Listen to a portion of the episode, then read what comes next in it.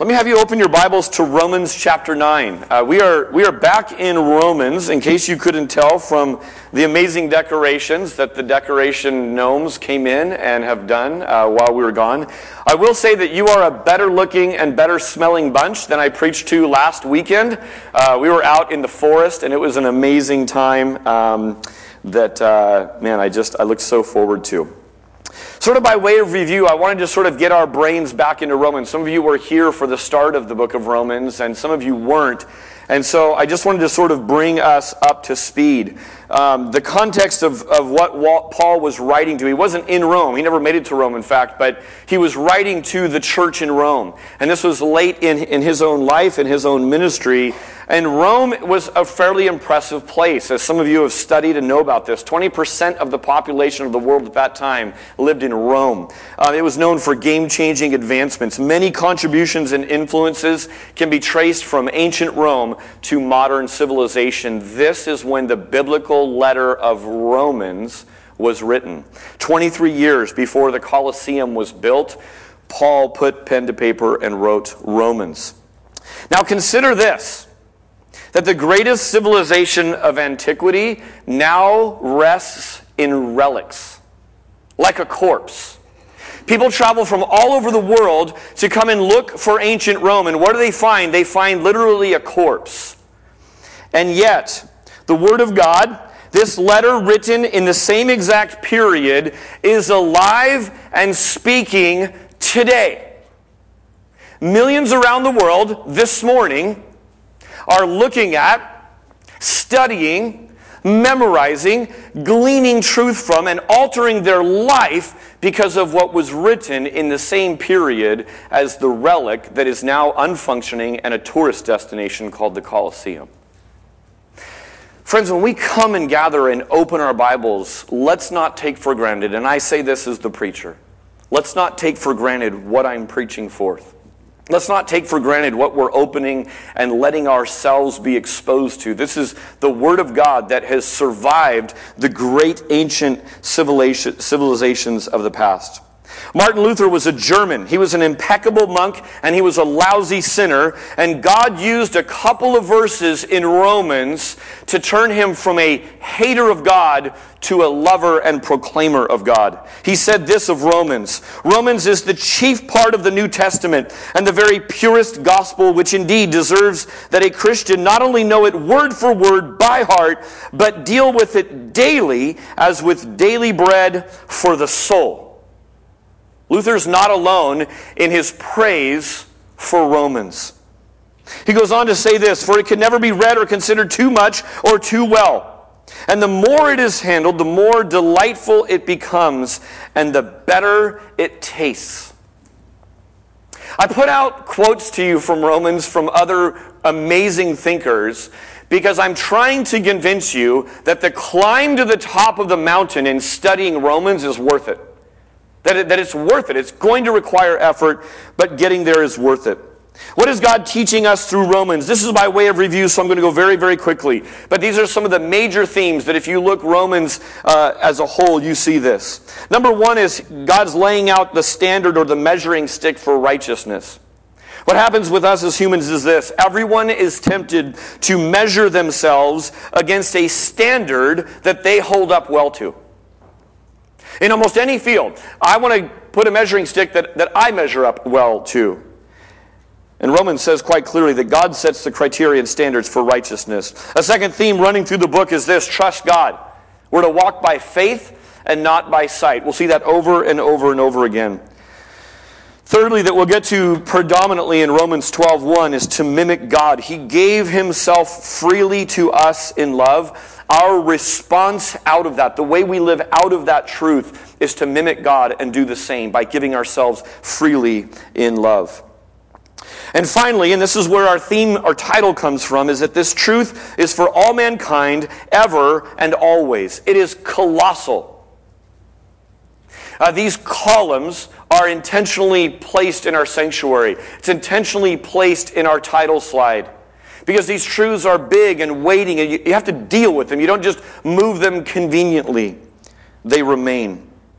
Look at all the universal language that Paul uses in Romans. I'm going to move through these quickly. But how about the depravity of all mankind that he lays out? The penalty that all sin deserves. The rescue that everyone, uh, from everyone's death sentence is the gospel. The work of Christ is enough to cover all of humanity. The offer is absolutely and eternally free. The offer is available to everyone who believes in Jesus. The only way to grace, the only way to be right with God is through the door of belief in Christ. The pardon received by those who escape in Christ is complete. There's no condemnation for those who are in Christ. Not only people affected by this, but all of creation, according to Romans 8. And every circumstance is under God's control and being used for his glory and your good. And finally, all ruling bodies and authority are subject to the King of Kings and to the plan that he is working totally ruined, completely redeemed, utterly free, and eternally secure in the love of God for all people. That's colossal truth. It's not just colossal in its reach, this is for all people, every culture, across all centuries, for all of time, but it's colossal in its weight or its importance. Whew. That's by way of review. That's chapters 1 through 8. If you like the Cliff Notes, you're welcome. Let me pray as we launch into Romans 9. God, um, thank you so much for this church. Thank you, God, for this church family. God, we praise you for the broader church community that this morning are opening your word, singing praises and hymns to you, speaking different languages, having different affections, coming from different cultures. And yet, God, we're united as brothers and sisters, coming needy to the cross and leaving completely satisfied in you. Would you show us that glory this morning? God, as we wade into Romans chapter 9 now, I pray, Father, that you would meet us here in a powerful way as you promised to when your people come and gather. In Jesus' name, amen. so, if you know your Bibles, you know that Romans 8 is an oft quoted, oft memorized, um, often said as a favorite chapter of people as Christians. Paul sort of ends Romans 8 with this soaring sonnet of praise to the amazingness of what it is to be a Christian. And then chapter 12 starts with some really practical, devotional kinds of thinking on how do you live out of this truth. All this truth that Paul laid out in Romans 1 through 8, and then there's Romans 12 that sort of lays out the practical living. So some people have wondered, scholars included, what is chapters 9 through 11 doing here? Why this soaring sonnet of praise and then a detour all about Israel, past, present, and future, and then back into the practical living? Is this an aside? Was this added in later? How does this fit into the big picture? We're going to look at that. You know, not all parts of a journey are the same. And I'll just warn you that chapters 9 through 11, this next section of Scripture, which, by the way, is represented on this side of the wall with, this, with the heading of rejection, we're looking at the rejection of the Israelites to God, is a bit of, a, is a bit of rapids. And when rapids come on the journey, you sort of tighten your grip, you sharpen your attention, and you ready yourself. Now, when I say rapids, some of you are thinking this. Uh, there are some kinds of rapids that you're familiar with. Um, and uh, I'll just warn you that if you are showing up to church and you are thinking these kinds of rapids, and you have a fanny pack where you're going to keep things from getting wet, and you've got a little snack in case you have a little tummy rumble and you're hungry, and you've got your leather Birkenstocks, so you're a little worried about getting wet. I hope they don't get splashed on too much. Let me just tell you, you will be disappointed coming to church for the next several weeks. Because you will come with one set of expectations and you'll be annoyed at the scary ride that you're on. Some of you have been in some real rapids before, right? Real rapids, you need something more. Now, if you are offered a guide and you're given instructions, and you're given a paddle and taught a little bit how to follow some commands, and you're given a life vest, these kinds of rapids are quite exhilarating. They are a blast. It's kind of like four wheeling, but on water. It's amazing. It's a really, really incredible ride, and this is more what we're heading for. Someone said this about scholarship. Scholarship, I know, intimidates some of you. Some of you are just lit up about this. You're like, he just said the word scholarship, and I think we're heading there for a few weeks. Scholarship is this step one, look at what you're studying. I don't care if you're studying a monarch butterfly or you're studying, studying a text of Scripture. Step one is this look intently. Step two is look some more. You might be able to guess step three. Look at it. Here's the application. If I'm the only one reading the scriptures on this journey, if I'm the only one looking at it and going, that doesn't really make much sense to me, God help me, and then looking at it some more, and then staring intently at it, you're going to walk away from here, I think, many weeks confused, even though I'm trying to help this be accessible, even though I will be your guide in some of this, myself and others. I'm pleading with you. Look at the scriptures. Here's what you see about Romans 9 through 11. Most of this section of scripture is clear, and some parts aren't. Some parts are downright baffling. Here are just a couple of the hurdles. You can, you can jot these down if you want. There are intellectual hurdles to Romans 9 through 11. That is, they make your head hurt. When you look at what Paul's trying to write, and we have other people in the New Testament that say, what Brother Paul writes is sometimes hard to figure out. So we're in good company. There's also uh, the reality that some of the things written are beyond your stage of growth at this current point in time. That means that your spirit hurts as you're trying to comprehend this. 1 Corinthians 2 says, For who has understood the mind of the Lord so as to instruct him? But we have the mind of Christ. That's the wrong verse. Uh, here's the verse I was looking for. Um, that what we're looking at in the scripture is spiritually discerned. The flesh doesn't discern it, it's spiritually discerned. Now, when I say that your head hurts and your spirit hurts, here's what I want you to think I want you to think of sore muscles after a workout. It's a good kind of hurt. It's not pleasant, but it's good because it's advancing you, it's growing you. And as I push you, and as the text pushes us, it will do that. Thirdly, that there, there are some, uh, some cultural hurdles we need to get over. There are mindsets that are influenced by the day and time and location that you live in that make certain uh, things invisible to you. You think this is common sense knowledge. Everyone thinks this way. They don't. Travel a couple thousand miles in some direction, you will come across other cultural mindsets. Travel a few hundred years in time, and you'll really discover some mindsets. So there's some cultural bridging that needs to go on. And a fourth hurdle is this we all have a notion right now of who God is. It's been said that the most important thing about you is what comes into your mind when you think of the word God. Who is God? As I've read the scriptures for years and years and years now, I've come across passages I don't like and I wrestle with, and it's a hurdle. Why? Because I had a picture of what God was like. The text is telling me something different than my preconceived, already formed picture of who God is. This is just how we relate to people. You're dating someone, and they've done nothing wrong in your eyes because you're blinded. At some point, they do something that seems out of character with the picture you have of that person, and you're crushed for a little bit of time. And then what you do is you readjust your image of what that person is like, or you live in complete denial, and the relationship begins to suffer. Those of you pursuing a real relationship with a real God is just like with a real person. You adjust as you go, and as you read things and discover things about God, there can be a strain to that. Here's the beauty. Paul just told us in Romans 8 we are more than conquerors in Christ. So as we grow and as we stretch, God is with us. So if you're dressed for Disney Rapids today, um, change. This is what C.S. Lewis said. He said, God is no fonder of intellectual slackers than any other slackers. If you're thinking of becoming a Christian, I warn you that you are embarking on something which is going to take the whole of you, brains and all. But fortunately, it works the other way around.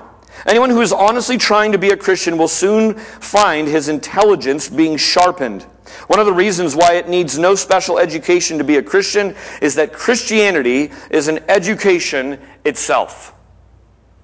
And some of you have walked this and know this to be true and are excited about it. So let's get to work. What is Paul addressing? What, are some, what is sort of the big idea what Paul is addressing in taking this detour from Romans 8 before launching into practical living of the truth in Romans 12? Having just spelled out a masterful argument describing the way that God justifies sinners, all are ruined, is the first section of this. Redemption is found through Jesus Christ alone. He's just built this masterful argument. This is how God justifies sinners. In this section, it's like Paul turns his focus and now justifies God. Romans 9 through 11 is mistakenly by some people thought to be all about Israel. It's not, it's all about God. Israel's sort of the main topic that he goes into, and we'll see why in just a second. It's like Paul can hear someone saying, If nothing could separate us from the love of God, that's the end of chapter 8, what about the Jews? Has God failed? Most of them are unbelievers. Paul hints at this in Romans chapter 3, where he says, what, has, what advantage has the Jew? Remember that? What advantage has the Jew? He says this, much in every way. First of all, they're given the oracles of God. And then he never finishes the list. This is him coming back to it. We're going to see in our text today. In fact, I alluded to it back when I was preaching through Romans 3. He's going to go on with what advantage the Jews have. But then he goes on to say this. He says, What if some are unfaithful? What if some Jews are unfaithful? He says, Does that nullify God as faithful? And then here's our word that we've learned from Romans Me genoito! May it never be. God forbid. It's the strongest term possible. Just because some are unfaithful, that doesn't nullify the faithfulness of God. So, understanding this sort of rejection section requires some effort. John Piper said this If you rake, you get leaves.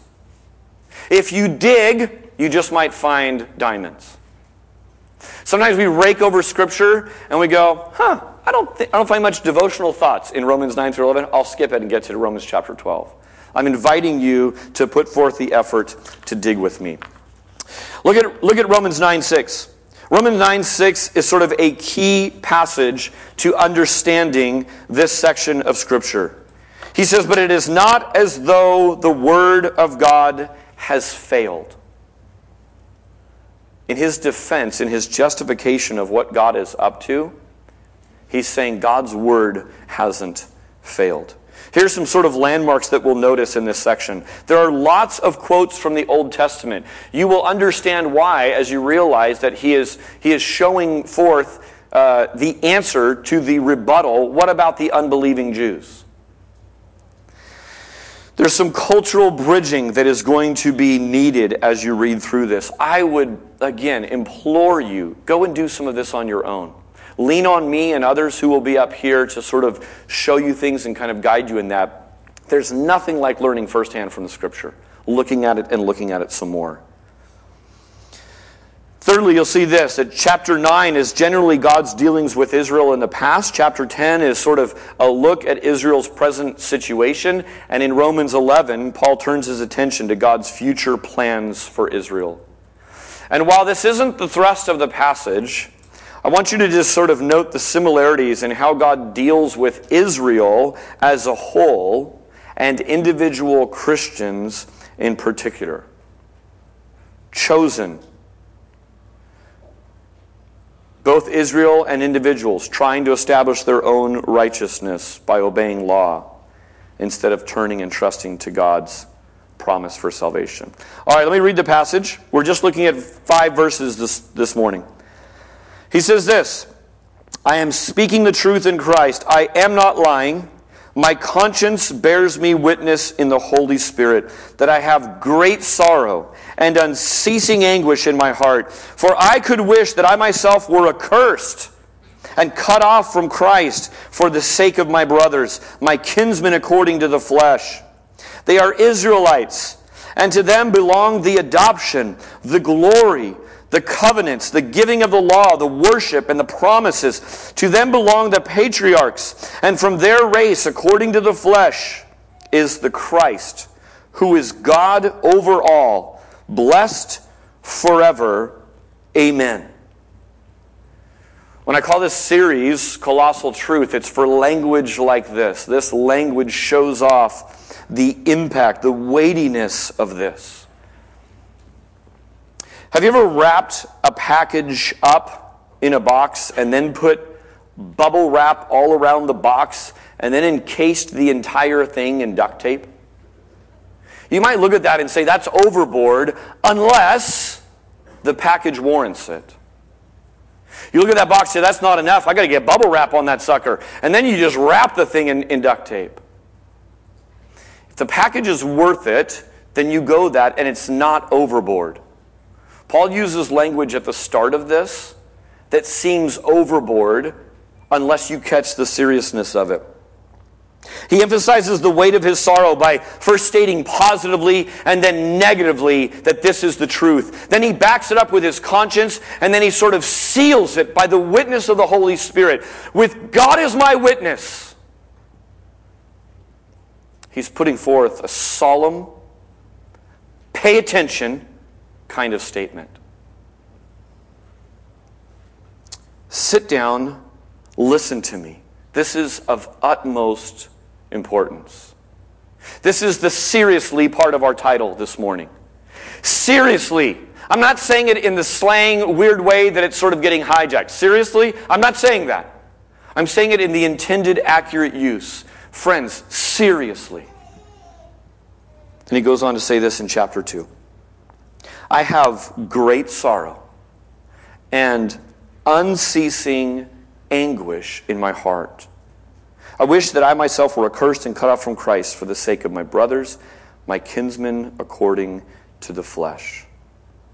Paul cared for his brothers in the blood, and it mattered that they knew this. Why is he so distraught? It's really simple. They are rejecting the Messiah. The long awaited Messiah has come, and they're rejecting him. That's the don't reject Jesus part of our title. I had a wonderful professor at San Jose Christian. He was a youth ministry guy, and he would always say this. He'd say, People don't care how much you know until they know how much you care. People don't care how much you know until they know how much you care. I found that to be true. It can be sort of intellectually entertaining for a season to hear some great orator who's way smarter than you, because it's mildly entertaining, but many of you have 300, 700, 1,000 plus channels at home.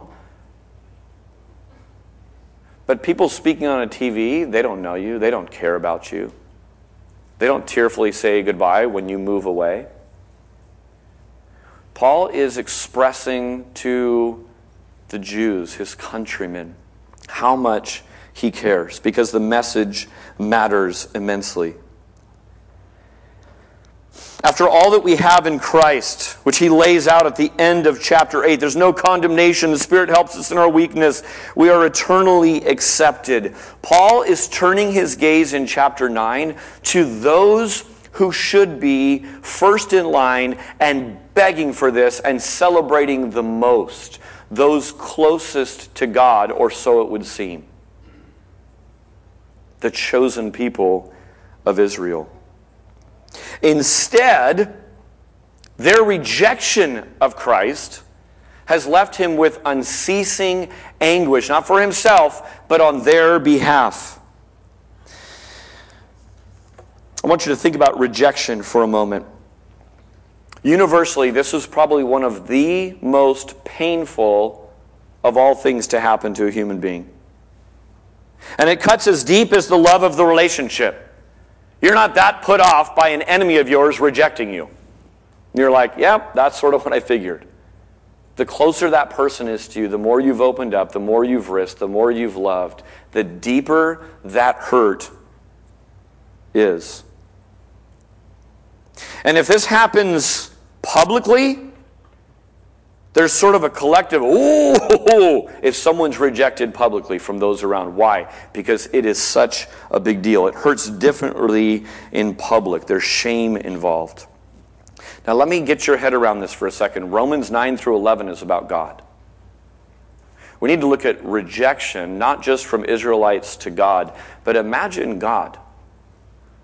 What does it tell you about God that he handles rejection by those closest to him, his chosen beloved people, the Israelites, in the way that he does. God's gift is for all mankind, but he starts with the Jews. It is a way of, of saying also that this is the most honoring um, offering here to the Jews, and it's rejected. Hell hath no fury like what? Like a woman scorned.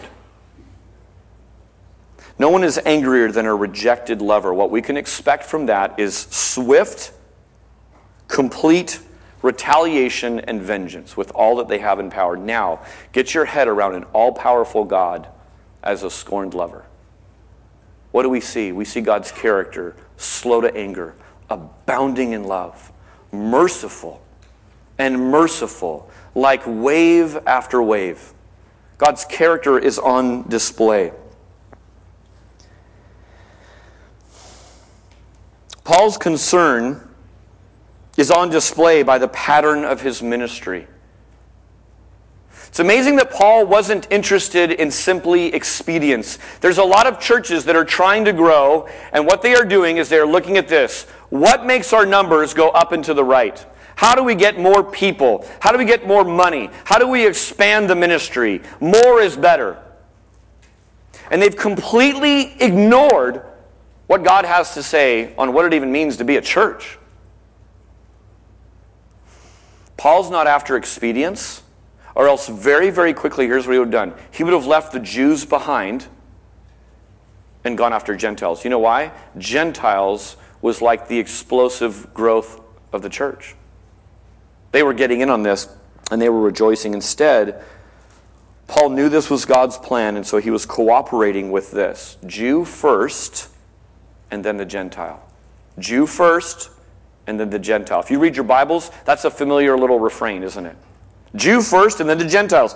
Jesus set the pace on this. Matthew chapter 10. He says, These 12 Jesus sent out, instructing them, Go nowhere among the Gentiles and enter no town of the Samaritans, but go rather to the lost sheep of the house of Israel. God comes on the scene in the form of a baby named Jesus. Jesus grows into a man. He begins his ministry. And what he does is hold to this pattern, this plan. This is for the Jew first and then the Gentiles.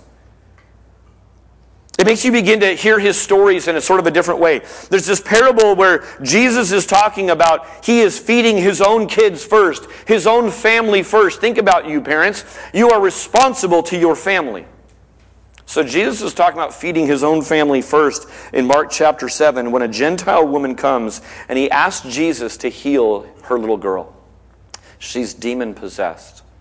Now listen to Jesus' reply in Mark 7 27. Jew first and then the Gentile. Hear why he's saying this. Read this parable in a whole new light right now. And he, Jesus, said to her, Let the children be fed first, for it is not right to take the children's bread and throw it to the dogs. But she answered him, Yes, Lord. Yet even the dogs under the table eat the children's crumbs. Can we give a great big cultural ouch right there? That sounds really weird.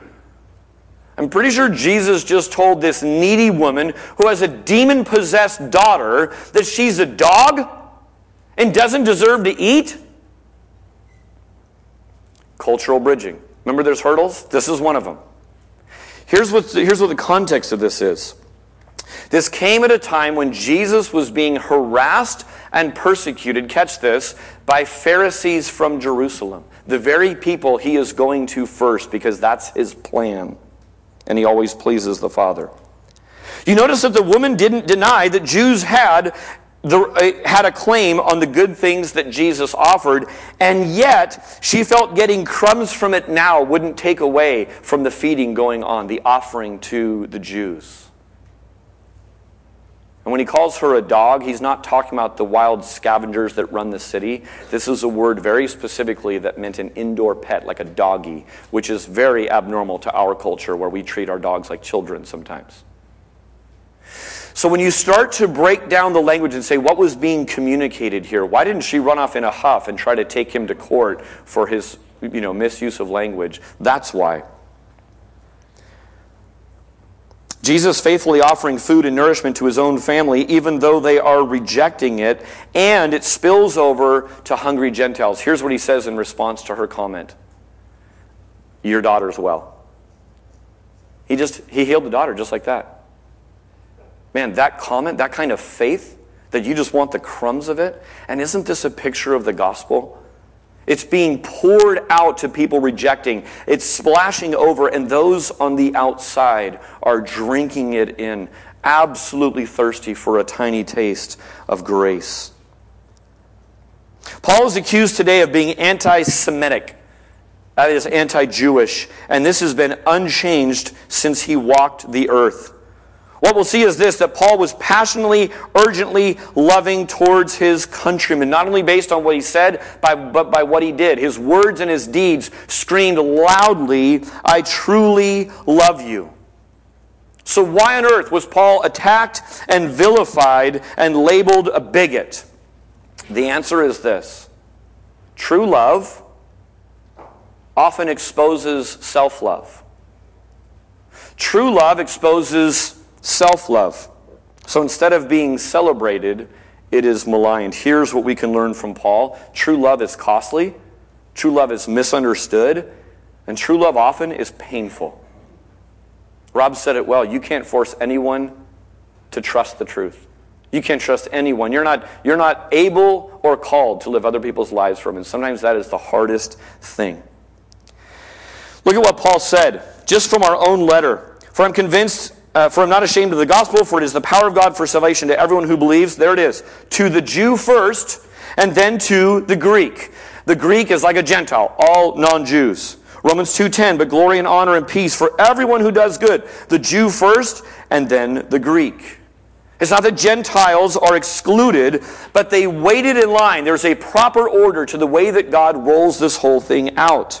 Paul is honoring this order that's been set in place. But not only did he preach about it, he lived out this convictions. In fact, his actions preached louder than his words even. You know what his habit was? His habit was to go into a new town and seek out a synagogue. If there wasn't a synagogue, he'd go find the place. Hey, where do the Jews meet? Where do they hold their worship? That was his pattern. I'm in the book of Acts right now, just my own personal reading. It's just everywhere. It's laced all through the story of the early church. After visiting the synagogue and trying to reason with the Jews, he would either be received or thrown out, and then he'd go preach some more. Acts 17 says they came to Thessalonica, where there was a synagogue of the Jews. And Paul went in, as was his custom, on three Sabbaths. He reasoned with them from the Scriptures. What was the reaction to all of Paul's reasoning and pleading and trying to explain? No, no, no, no. This isn't a whole different thing. This is based in, this is rooted in the Old Testament. This is God's plan. This is a story all along. It was mixed at best. Acts 28 says this, and some were convinced by what he said, but others disbelieved, and disagreeing among themselves, they, the Jews, departed. Sometimes the truth hurts so much that people just leave you. I'm going to block you. I don't want to hear from you. I don't want you to talk to me about my eternal soul anymore. No, thank you. In Acts 13, it says, Paul and Barnabas spoke out boldly, saying, It was necessary that the word of God be spoken to you first. Paul's not on a church growth ego kick of what's expedient, he's following God's plan. It was necessary. This is God's plan. Since you thrust it aside and judge yourselves unworthy of eternal life, behold, we are turning to the Gentiles. Rejection.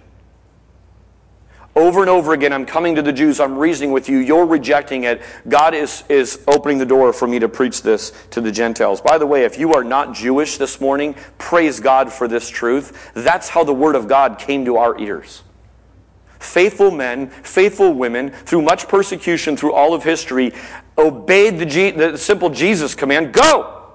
Go and proclaim the good news. That's why I'm standing here today. Someone faithfully reported this message of salvation. God opened my heart to receive it. Praise God for that.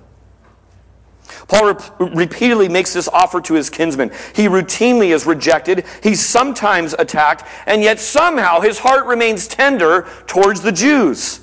I have great sorrow and unceasing anguish. I wish that I myself were accursed by Christ and cut off, if only that would mean that you would get in on it.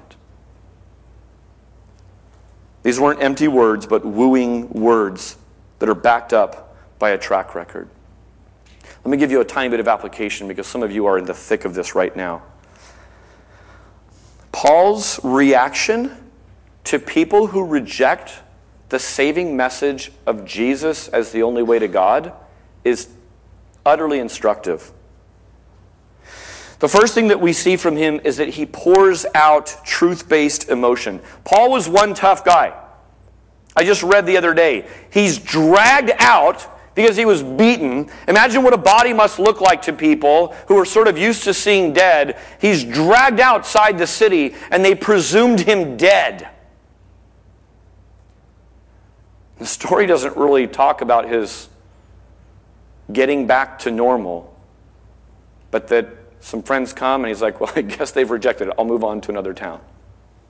He was a tough guy, pelted by rocks, willingly lacks comfort for the basis of the truth.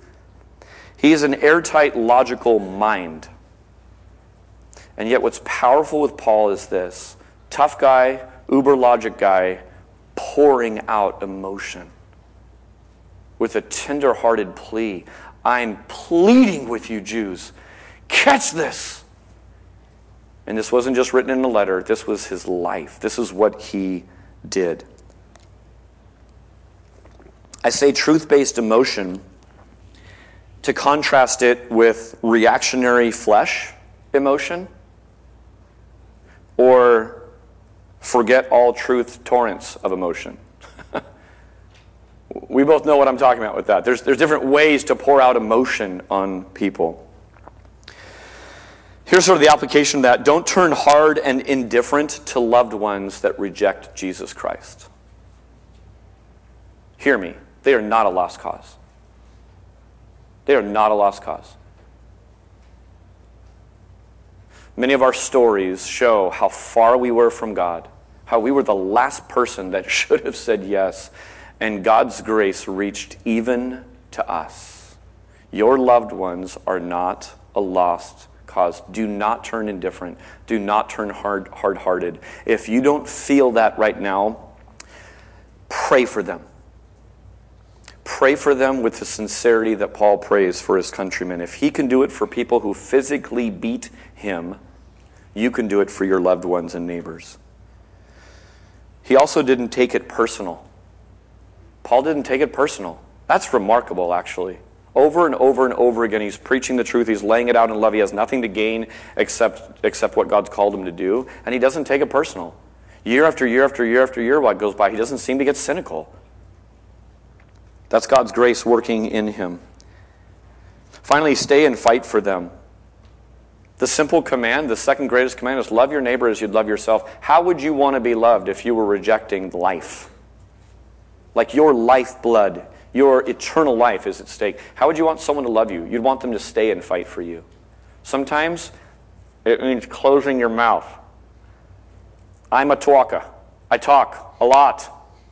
Sometimes I need spirit directed silence to just go be with a friend and not preach a sermon at them.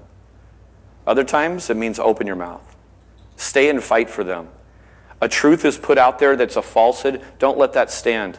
Man, there are just so many great ways to gently, winsomely, lovingly say, brother, sister, that's simply not true. Can I share with you a different perspective? Secondly, is remain steadfast in truth. When loved ones don't adhere to reality, don't change reality. What Paul didn't do was alter the gospel.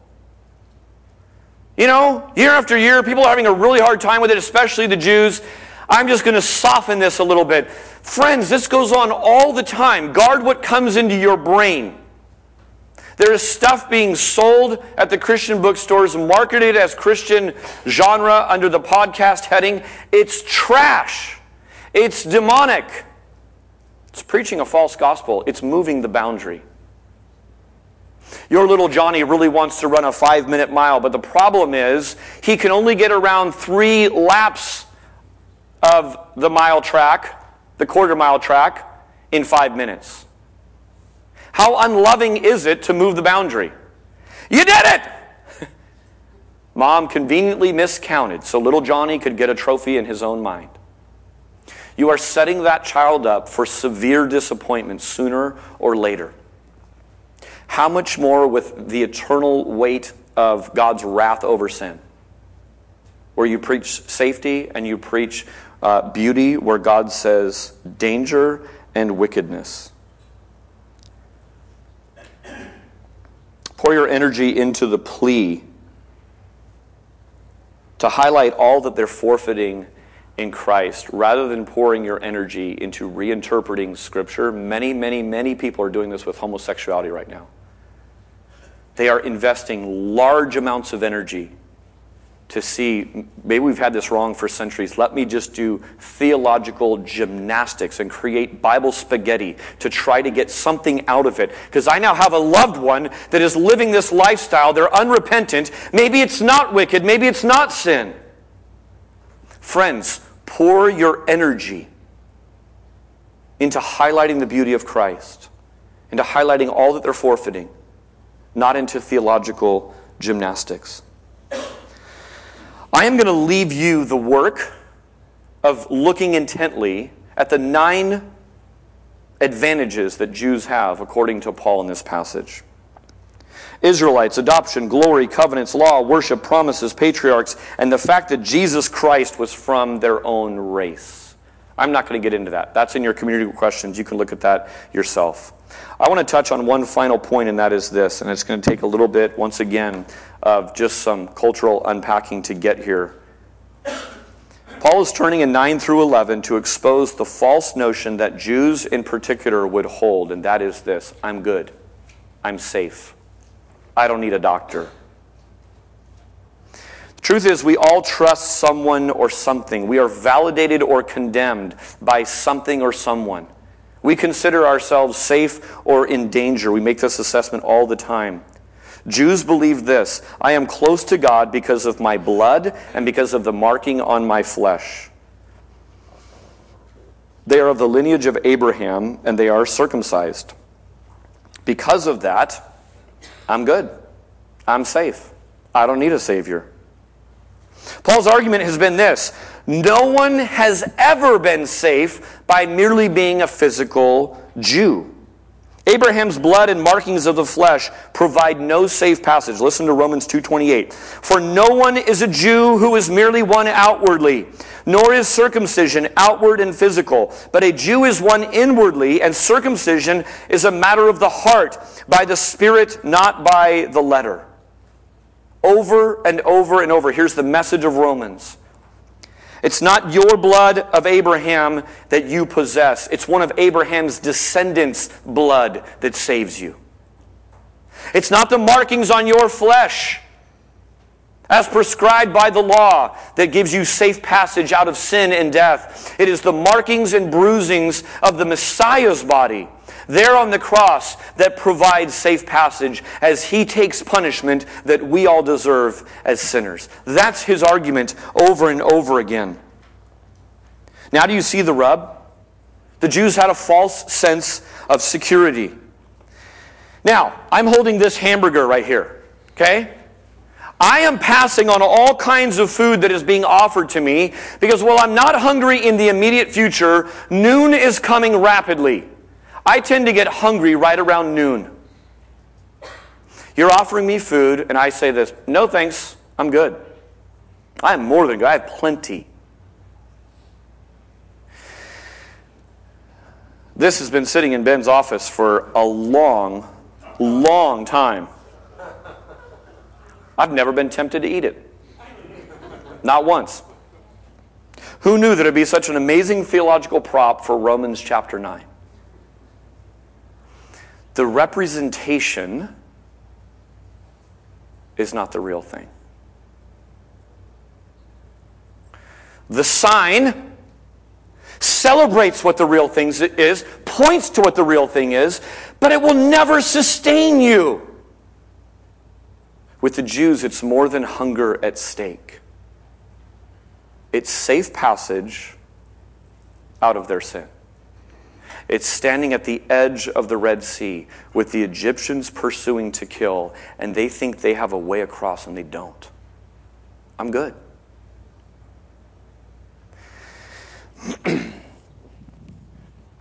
Paul has such compassion for them because this was his story. Paul was preaching fake hamburgers. In fact, he was the best at it. He was an all pro Pharisee when Jesus rocked his world and said, That's fake. That's not the way to salvation. That's man's righteousness. That was never the plan. And Paul did a 180. He repented. And he has a special place in his heart because he understands the cultural pressures that Jews have to overcome that Gentiles know nothing about. Religious achievement, gold star track records, and the stress of living out traditions. Remarkably, God has the power to save even those who don't think they need a Savior. So some of the Jews were coming to Christ anyway. It's super easy for us to see their false sense of security. Let me make the connection. According to Jesus, what is harder than a camel going through the eye of a needle? Do you know? In case you didn't understand, here's what they said It's harder for a camel to go through the eye of a needle than for a rich man to come to God. We live in a valley where people are passing on real wealth because they're good. They've got plenty now, and there's just nothing but positive inflow as far as they can see. It's a security blanket, it's a false sense of security. That's the connection here. That's one of the major hurdles. You know who gets that? I was born and raised right here in San Jose. I spent all but 10 months of my life living here. I have a special compassion for that because most of my classmates, much of my family, has chased the God of what material stuff can bring and buy. Let me give you one more.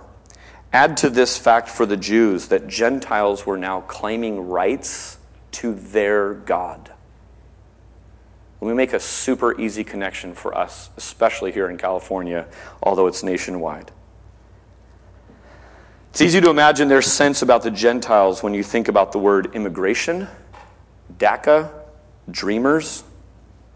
Whether you are born natively here or an immigrant, legal or illegal, you see the blinding emotions surrounding this, this issue. Now, take that and multiply it by maybe a factor of 100, and you get Jew and Gentile. It is built into the fabric of their culture. Jews wouldn't even eat with Gentiles for fear of being defiled. Because of wealth and because of immigration, we begin to get our heads around why the rejection, why the hurdle, why is this such a big deal and a hard thing? Let me invite the band up, and while they come, don't lose this. This is what this message is driving towards. I want to get us clear on what God does and what we do. If you're taking notes, write these down. What God does is this He makes and keeps promises. It's not as though God's word has failed. He also remains sovereign. God does not abandon his post. Finally, we see that God gifts generously. Just looking at the Israelites and the Jews and all that they had despite the rejection. What do we do? We receive and give thanks. We don't need to manufacture gifts. We don't need to manufacture reasons that we're excited about God. We just receive and give thanks. We also hurt deeply for those who are outside of His grace. We lament the lost. Thirdly, we give ourselves to those who are perishing. Isn't this what Paul did? Over and over and over again, he gave himself to countrymen and Gentile alike, wherever the Spirit led him. And finally, we rehearse and remind each other of all that we have in Jesus Christ. That's a part of what we're doing right now. Your brain has been stirred up to think about the benefits of being in Christ that you weren't thinking about on Friday morning. You just weren't. It's the way the Word of God works. It's the way that music works. It's the way that prayer works. It lifts our attention. We go, that's right. That's what's most weighty. That's what's most real. Community groups are coming at the end of September. Don't miss September 24th. That's the Sunday where we do our big on ramp. I want you, church, to begin praying for leaders and logistics to be worked out. We have a huddle tonight. There's been much behind the scenes work as leaders are praying for you. Community groups are an incredible place to rehearse and remind each other of all that we have in Jesus. What you'll notice in your bulletin is this tons and tons of, of kinds of groups. There's a diversity of groups forming young marrieds and young adults, and uh, men's groups and women's groups. And then there's just fruit salad groups that are just no specific thing, it's just an open group to anyone. There's really a group for, for every person. The unity is this.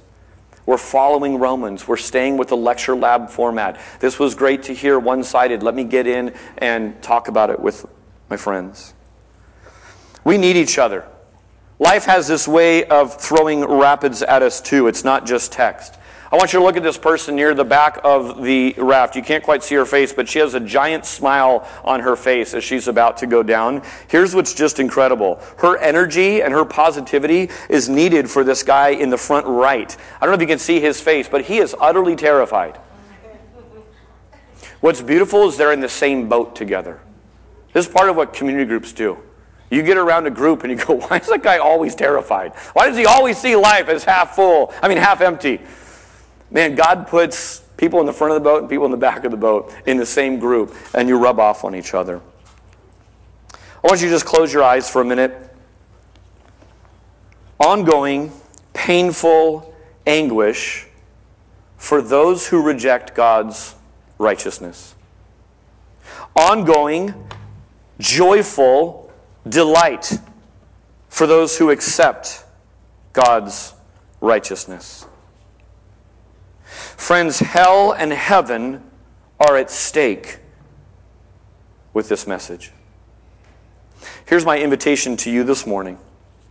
Whether you are Jew or Gentile, there's no distinction. All are saved the same way. That includes Catholic, Christian, Hindu, Mormon, and on and on and on you could go. Whatever label you brought in here, there's no distinction. If your particular stumbling block is that you stumble over your own righteousness and your own desire to keep the traditions, or if your stumbling block is you know you have no righteousness of your own, I have great news for you. You can lay it down right now. The work has been completed. Jesus said from the cross, It is finished. Friends, there's nothing left for you to do except believe. Grace is gifted and complete. Today, if you hear his voice, you respond. You stop rejecting and you receive. I would make one plea with you, if that's you. I'm not going to have you raise your hand. I'm not going to have you walk an aisle. Although calling publicly is not a bad thing. I would say, please come and talk to me. Please come and let a trusted friend that you came with know of your decision.